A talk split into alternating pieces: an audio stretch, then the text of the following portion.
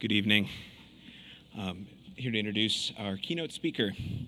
Clinton J. Armstrong serves as an associate professor of Christ College and History and Political Thought at Concordia University, Irvine, where the marriage of his interests as a classicist and theologian has met a passion for liberal arts education among his colleagues and in his classroom. His greatest joy is leading students through great books, especially the ancient Greeks and Romans, beginning with the enduring questions and ideas core curriculum and extending to the rest of their career as thinkers and educators. He has most recently pursued uh, research and translation of the Acts of the Colloquy of Montbéliard, a conference held in 1576 among German, French, and Swiss Reformation theologians. Dr. Armstrong graduated from Washington University and Concordia Seminary in St. Louis in 2001. After serving as vicar and assistant professor in Orange County, he left parish ministry to finish graduate work at University of California, Irvine, where he received his PhD in classics in 2012. He has taught at Washington University, UCI, Cal State Long Beach, and CUI, and served pastoral vacancies in Southern California, including his home congregation, St. Paul's Lutheran Church in Pomona. He lives in Rowland Heights with his wife, Rebecca, and their three children. Additionally, the reason why I'm standing up here introducing, and introducing Dr. Armstrong is that it was during his time at UCI when he took me under his wing. If it weren't for this charitable act, I would not be at, Cambridge, at the Cambridge School today. CJ's engaging and humorous style of teaching, as well as his faith, naturally drew me to him. His passion for Latin, my first class with him, was so inspiring as to lead me to declare a classics major by the middle of my freshman year. I often recall a particular salient quote from one of our conversations wherein Dr. Armstrong encouraged my pursuit of classics.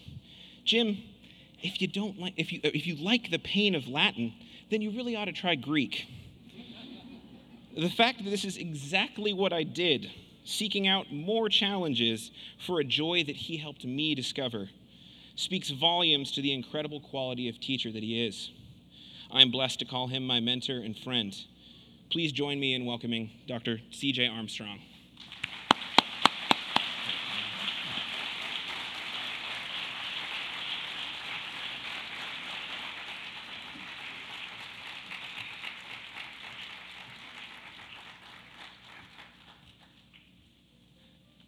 Thank you, Jim, and thank you all Uh, again for that very generous introduction. And I repeat the welcome to parents and students, faculty, staff, board members, and many friends of the school who are here in support, those who serve by planning and guiding, those who serve by teaching, those who serve by trusting and investing, those who serve by attending and learning. I'm honored to be asked to share some words with you this evening as a fellow friend of the Cambridge School. Now, there's always a risk when you ask a clergyman to say a few words. As I mentioned to the Bible class who didn't put a time limit on me yesterday in San Mateo, an inch is as good as a mile if you've got a lectern or a pulpit or just an audience.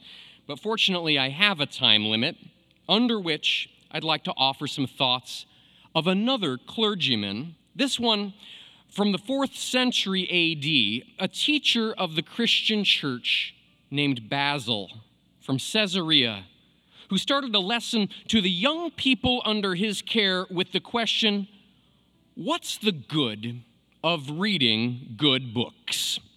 And his answer was pretty short and sweet and to the point, too. Basil said that we've got to read good books because if we don't, we'll be missing out on the ability to read the good book, capital G, capital B. Unless we read the good books, nay, the great books, we'll be left, frankly, with a Bible that's a closed book to us. So, my question is could this be true, even if those great books tell us falsehoods untruths and lies. This is a great risk that Basil knew and that I know too, because, dear friends, my favorite books, and some of your favorite books too, I know, are the ones we know so well. They're books that I love to teach from at my school, and it turns out that they're books that my students love to learn from too, because they're books of mythology and, and classical history and wonderful stories from the Greeks and Romans. By far, at most universities that offer the course, a class in mythology is not populated by majors. In fact, mythology classes fill up 500 seat lecture halls quickly from all majors, sometimes to fill a requirement, yes, but sometimes also just because, well, it's fun. It's fun to read Homer and the Aeneid of Virgil. It's fun to read Ovid's Metamorphoses. These are great stories. There's something that pulses in the blood of Westerners, especially, that says these are my stories. These are a reflection of my history and my present. These are emanations of my psychology and interaction with the world that I see and the world that's invisible these stories are fun to read and tell and retell again. This telling and retelling, that's of course what makes mythology mythology. And I've hooked more majors than just Mr. Hamilton in that. More than just one major for the humanities or classics or ancient history with a mythology course, because after all, who wouldn't want to forsake hours and hours and years and years learning higher math when you could just read mythology all day long? Who wouldn't want to forsake all of those difficult courses in biology or business over the next several years for an undergraduate degree spent reading those old stories of intrigue and parricide and glory and heroism and love? I've hooked minors from people in the hard sciences at two California universities because, so they tell me, those mythology and humanities courses were the first ones at college where the class made them feel human. That's why we call it humanities. Those fools who get bit hard by the bug end up like me pursuing research in the stories of metamorphosis from poets long dead who left us their testimonies of human virtue and vice in the most beautiful poetry imaginable. But for all that, these stories are the stories of myths, and we're so tuned to thinking about myth as solely equivalent to lie and falsehood and untruth that we must stand head to head with the question once again that Basil was asking What place does any of this have in a school that calls itself Christian? What good is it? What source of profit? To whose advantage is it that we tell these stories and tell the story of those whose stories they are ancient myths, ancient philosophy, ancient history. Basil, our church father, reminds us that we don't read them because they're true. We read them because they point to the truth. We don't read them because we believe in the gods of their myths. We read them because they are a mirror of the truth, a reflection of the truth, a guide to getting there that the best people have been attempting to illuminate for centuries and centuries, whether they're Christians or not. Centuries and centuries until today, so that you, dear student, could finally see the light, so that you could see the way there too like a fruit bearing tree whose leaves shade the fruit lest it fry in the sun, so also the classics, the great books, are there to protect you with their shade so that you can appreciate the glory of the sun, the true light of the Word of God, without being burned away, blown away, or baffled by its glory, so that you may learn to read. Whose profit? To whose advantage? A quick language lesson to get us thinking about this, in a language with which all of these children and many of us in the room are not unfamiliar. My favorite thing to teach Latin. The phrase I'd like to talk about is a simple two word phrase, and it goes cui bono. Let's all say it together cui bono. Yeah, you guys are good students. Cui bono. C U I B O N O. Dative, singular, masculine, interrogative pronoun, so called dative of advantage, plus a dative, singular, neuter of a substantive adjective, a so called dative of purpose, which one of my favorite masters called a dative of source, the so called double dative construction, the predicative dative, which will show up as a nice trivia problem on your AP Latin exam or the National Latin exam. Good luck, Mr. Hamilton. And juniors and seniors to come. Cui bono, the phrase translates simply whose advantage is it? Who gets the goods? Who gets the profit from what we do? We use it at my school for two reasons. I'm the leader of the student society called Cui Bono, and it's great because CUI, the first letter in, uh, the first word in that, is the acronym for my university, Concordia University Irvine, Cui Bono. But the other reason that's great for this student society is that we always have to be asking that question To whose advantage is this education? To whose advantage? Who profits from the things we do in the classroom? Who profits from doing homework and study and reading? Who profits in a boardroom with a meeting or on the phone or in an email related to the school? For whom is this a source of any good?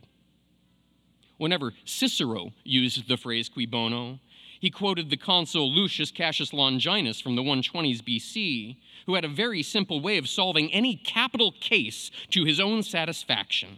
If there was a crime of murder or theft or some such, the consul would simply ask, Cui bono? Who stood to benefit?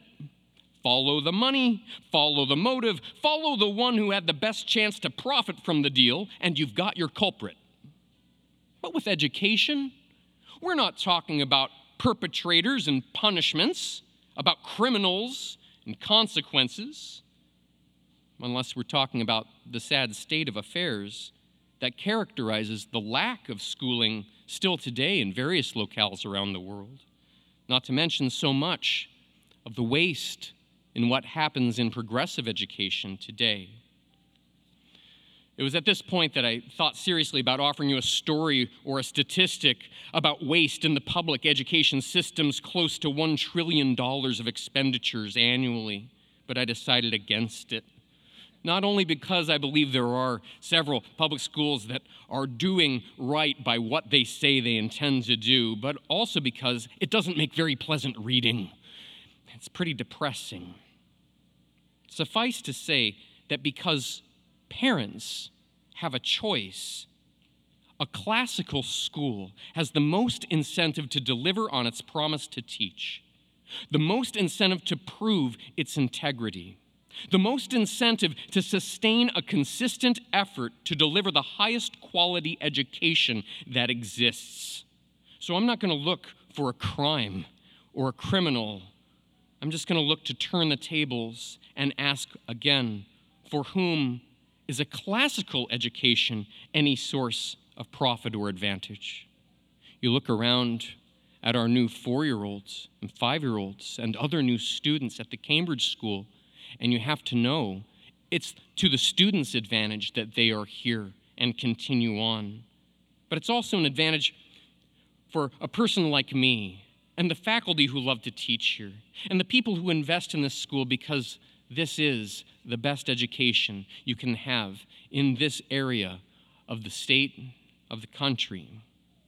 But I will also say that this education is of benefit for a world outside of these walls that is edging itself one step closer to the precipice of disaster and barbarism, easily selling the birthright of a civilization as cheaply as the price of not taking the effort to reflect on where it comes from, where it is, and where it's headed. All because it's hard to read. hard to write and think and consider all that history and classical learning has to teach. It's easier just to sit and ignore and grow lazy and die without handing to a new generation the best of what's been thought through the ages. They need your classical education. Those who aren't here need what you have to give because of your classical education. It is of no value unless you can hand it down to the next generation. These new five year olds, these new students, these new 11th graders, and everyone in between. So, with that, I'm going to wrap up with the words that Basil wrapped up with when he was teaching that lesson to those young people. His lesson to the young people compared them to people who need a doctor. He says, I hope that you're not so in need that you're people in the last class, because there's only three classes of people who need a doctor. There's those who are a little bit sick, they got a cough, and they go see the doctor immediately. And then there are those who've put it off for years and then they keep on coughing. and they're so sick that the doctor has to come to them. And then there's those who put it off a lifetime and they've been coughing so much the doctor says, I'm not even coming. You got to call an undertaker. He's talking about education, of course.